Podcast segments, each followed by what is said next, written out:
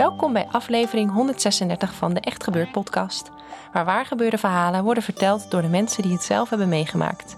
In deze aflevering een verhaal van Nathalie Baartman. Het thema van de middag was geven en nemen.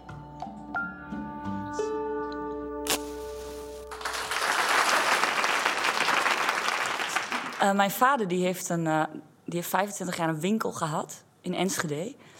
En uh, ik, ik, ik heb altijd met mensen, als ik mensen net leren kennen, dan vroeg ik altijd aan mensen van... Ja, wat denk je als je zo naar mij kijkt, wat mijn vader dan verkoopt? Ik heb een paar keer meegemaakt dat mensen hebben gezegd veevoer. Maar dat, dat is niet zo. Mijn vader heeft een winkel uh, in Oosterse tapijten. En uh, dat is niet iets wat mensen ook... Ja, de winkel heet Baartman Oosterse tapijten. Ik vind het nog steeds raar. Die winkel heeft wel 25 jaar bestaan. En uh, mijn vader ziet er ook wel een beetje uit als een Arabier wel hoor. Hij is best wel donker en een baard en kaal. Hij is gewoon bruine ogen. En het is echt wel eens een keer gebeurd dat iemand tegen hem gezegd heeft van... wat spreekt u goed Twents voor een Arabier? Weet je, dat is wel echt een beetje eh, hoe het is. Maar, mijn, maar die winkel van mijn vader die is dus in augustus gesloten. Dat was echt de laatste dag. Mijn vader is nou met pensioen. En het afgelopen augustus, was eind augustus hadden we dus um, ja, een feestje in de winkel. Het was echt de laatste dag. En... Uh, was met hapjes en, en, en drankjes. En ik was er ook bij. En ik had een lied voor mijn vader gemaakt. Echt uh, op de melodie van Yesterday. Want dat vindt hij een heel mooi liedje. Dus dan zong ik echt wel van... Uh, Enschede raakt een hele mooie winkel kwijt. Baartman Oosterse tapijt. Tussen zoveel moois vergaat men de tijd. En dat was echt gewoon, mijn vader vond het echt fantastisch. En elke keer zei hij, al oh, nog een keer zingen. En dan was, werd hij een beetje emotioneel. En uh, dus dat was heel leuk. Maar ik had eigenlijk, eigenlijk had ik altijd zoiets van ik had nog zo graag een keer in die winkel van mijn vader willen staan om ook gewoon tapijten te verkopen. Want die kans die heb je gewoon niet heel vaak in het leven. En ik dacht echt, ik wil dat heel graag, maar het was er gewoon niet van gekomen. Ik had ook wel eens aan mijn vader gezegd van... vind ik leuk als ik een middag kom buikdansen of zo. Maar dat wou hij ook niet. En, en toen, maar, toen was het echt die laatste dag, was 20 augustus. Ik dacht echt, nou, ik, ik zei ook tegen mijn vader... op deze dag wil ik gewoon nog een tapijt verkopen. Hij had er ongeveer nog 50 in de winkel liggen of zo. Ik dacht, ik wil een tapijt verkopen. En ja, ik was eigenlijk ook die, hele middag veel drukker bezig met de hapjes en de drankjes en met de mensen dan dat ik echt.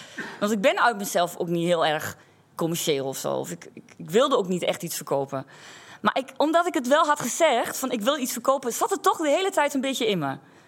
Nou, en op een gegeven moment, ik, ik ging naar buiten, daar stond ook een staattafel en er waren ook wat mensen. Er waren veel mensen uitgenodigd, uh, vaste klanten, vrienden, familie. De winkel was heel gezellig in de winkel. Nou, op een gegeven moment liep er een oud echtpaar uh, uh, voorbij in de, in de binnenstad van Enschede. En die keek in de etalage. En die keken naar een heel klein tapijtje van uh, eh, 39 euro. En ik ga ernaast staan. was een oud echtpaar. Ja, ik denk 80 jaar of zo waren ze. En ik ging ernaast staan en ik zeg tegen die mensen... voor 35 euro is die voor u. Nou, dat vond ik best wel professioneel. En uh, de man zei nee, ik, ik uh, geen interesse. En toen zei ik tegen iemand, ah, doe het nou, zei ik. Want uh, de winkel is voor het laatst geopend. Het is van mijn vader ik ben zijn dochter en ik heb beloofd dat ik vandaag iets wil of iets ga verkopen. Toen zei hij, nou, is goed. Ik, ik koop het wel. En toen ben ik die winkel ingerend. En dan heb ik echt, uh, er waren heel veel mensen. En dan heb ik gezegd, ik heb een tapijt verkocht, weet je. En die man werd binnengesleurd en uh, moest meteen op de foto. kreeg ook wijn. man vond het fantastisch. Is ook niet meer weggegaan uit die winkel. echt na een uur liep hij er nog, hè ik naar die man toe gegaan. Ik zeg, bent u er nou nog? Zeiden mensen, dat is niet heel klant, klantvriendelijk van je. Uh, maar het was wel zo, de, hing aan de wand echt een tapijt van 2500 euro. En we hadden het met z'n allen er al over gehad. Die gaat niet meer eh, verkocht worden. Het, het is, uh, die moet mijn vader op marktplaats zetten of zo. Maar, maar die man, die keek naar dat tapijt. En ik merkte aan hem, hij heeft interesse. En maar zijn vrouw al weg. En op een gegeven moment dus die vrouw trok hem mee en komt hij naar me toe en zegt... ik ga even de maten opmeten, want ik, ik kom zo terug. Nou, hij was weg. En na een tijdje zeggen mensen tegen mij... je klant is er weer. Er loopt die oude man weer in de winkel. Hij komt naar me toe hij zegt... het kleed past denk ik wel. Ik denk, yes. Dus ik meteen die man naar mijn vader sturen. Heeft die man dus uiteindelijk dat kleed van 2500 euro gekocht. Nou, dat kwam door mij, hè? Dus ik was echt gewoon, ik dacht echt, nou, dat is echt zo gaaf. En, en ja, het was ook wel een heel klein beetje, denk ik, omdat ik wel wat wijn op had. Dat ik ook wel wat makkelijker was. Maar gewoon, het, ja, goed, het, emotionele moment was op een gegeven moment ook voorbij. Uh, mijn vader uh, sloot de winkel. En uh, ik ging met tante Els. Dit is een, verhaaltje wat er een beetje bij aangeplakt zit. Ik ging met tante Els een ijsje eten in de binnenstad van Enschede. Ze zei, wil je een ijsje? Ik zeg, ja, lekker. Dus wij gingen samen een ijsje eten. Ik was nog helemaal een beetje euforisch van dat, dat ik een tapijt had verkocht.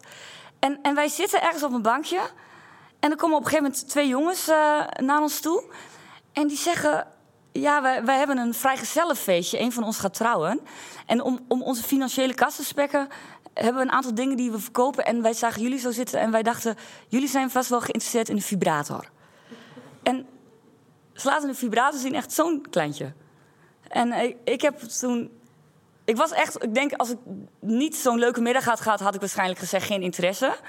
Maar ik, ik stond nu wel open voor dingen. Dus ik zei van ja, ik denk ja, het kan, er kan gewoon iets. Dus ik, ik heb gewoon heel eerlijk geantwoord. Uh, gewoon van, uh, ja, kun je me garanderen dat hij nog niet is gebruikt, bijvoorbeeld? Want hij zat niet echt in plastic, het zat echt in een doosje. En ik heb ook gewoon gezegd van, ja, als je dan toch een vibrator maakt, waarom dan niet meteen ook een beetje een behoorlijk formaat? Want hij was echt heel klein. En ik heb hem, er zaten batterijen in, ze hebben hem aangezet. En toen heb ik hem ja, ik deed het ook wel een beetje om die jongens een beetje te klieren. Zo van, nou, als jullie idioot kunnen doen, kan ik het ook, hè. Dus ik hield hem zo in mijn hand. Ik zeg, ja, ik weet niet. of ik hem echt zou gebruiken voor wat hij voor bedoeld is. Maar ik zeg, ik vind hem wel lekker in de hand liggen voor als je gewoon lekker in de trein zit of zo. En uh, toen hadden zij echt wel een beetje het van, wat is dit? En mijn tante die deed ook mee. Die zei van, uh, ja, wij zijn uh, moeder en dochter. Zei ze, en wij, wij doen altijd toch sowieso samen met de vibrator. Dus we zijn wel geïnteresseerd. En... eh 4 euro zou die moeten kosten. En ik had al een beetje besloten van, ik doe het gewoon, joh, maakt mij het uit, vind ik wel grappig. Maar ik vroeg op een gegeven moment wel van, wie is dan, wie is dan de bruidegom, wie gaat trouwen? En zei, ja, dat is hij. Dus die jongen die komt aan en ik, ik zeg wel, waar, waar, je gaat trouwen, ja leuk. En waar, waar kom je vandaan? En hij zegt, ik kom uit Goor. En ik, ja, dat, het is wel zo, gewoon, vroeger kwamen mijn vriendjes uit Goor. Dat was gewoon zo. Ik heb twee keer een vriendje gehad op de middelbare school. En die kwamen allebei uit Goor. En ik heb daar, ik heb daar een liedje uh, over geschreven. En ik zei toen tegen die jongen... Ik ga een liedje voor je zingen, zei ik. Ik doe, ik doe alleen één coupletje. En toen ben ik dus in de binnenstad van Enschede... ben ik voor die jongen dat liedje gaan zingen. En dat, ga ik heel even zingen, want dan weet je hoe het liedje gaat. Ik zong... Um, een heel set lem ik alleen, door ik ook waar met kloor. En zo van een op andere dag, ja, toen niet door. Ook worden wol, ik dacht, oh God, noest voor. Ik moest lachen en flusten zacht, dat wok waar in uw oor. Oh, oh, ik hou van u, mijn mooiste keel uit goor. Het allerliefst loop ik bij u, dank we de vloer. Nou, dit zong ik voor hem. En hij, die jongen echt zo tegen al die andere vrienden die op, die op terras zaten. Hij riep zo van, hé, hey, ik kan heel mooi zingen, kom hier. Hè. Dus al die jongens kwamen en die stonden allemaal met dat bier zo in de hand. En ze vroeg toen van, hij vroeg dan aan mij, wil je het hele lied zingen? Dus ik heb toen voor die jongens heb ik dat hele lied gezongen, gewoon midden in Enschede. En die jongen die, was, die, die ging trouwen, die was echt ontroerd. En toen was ik klaar met zingen en toen zei hij... Die vibrator, die krijg je voor niks. Dit was het verhaal, dankjewel.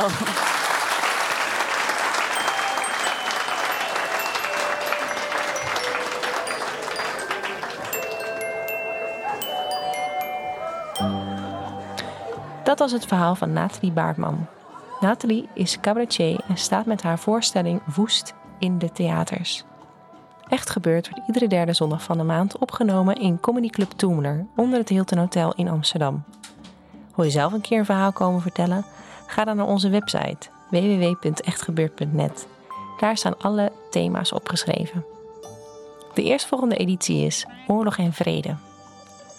De redactie van Echt Gebeurd bestaat uit Paulien Cornelissen, Eva Maria Staal, Micha Wertheim en ikzelf, Rosa van Toledo. De techniek is in handen van Nicolaas Vrijman. Bedankt voor het luisteren en vergeet niet: een vibrator o zo klein is in de hand en in de trein toch best fijn. Doei!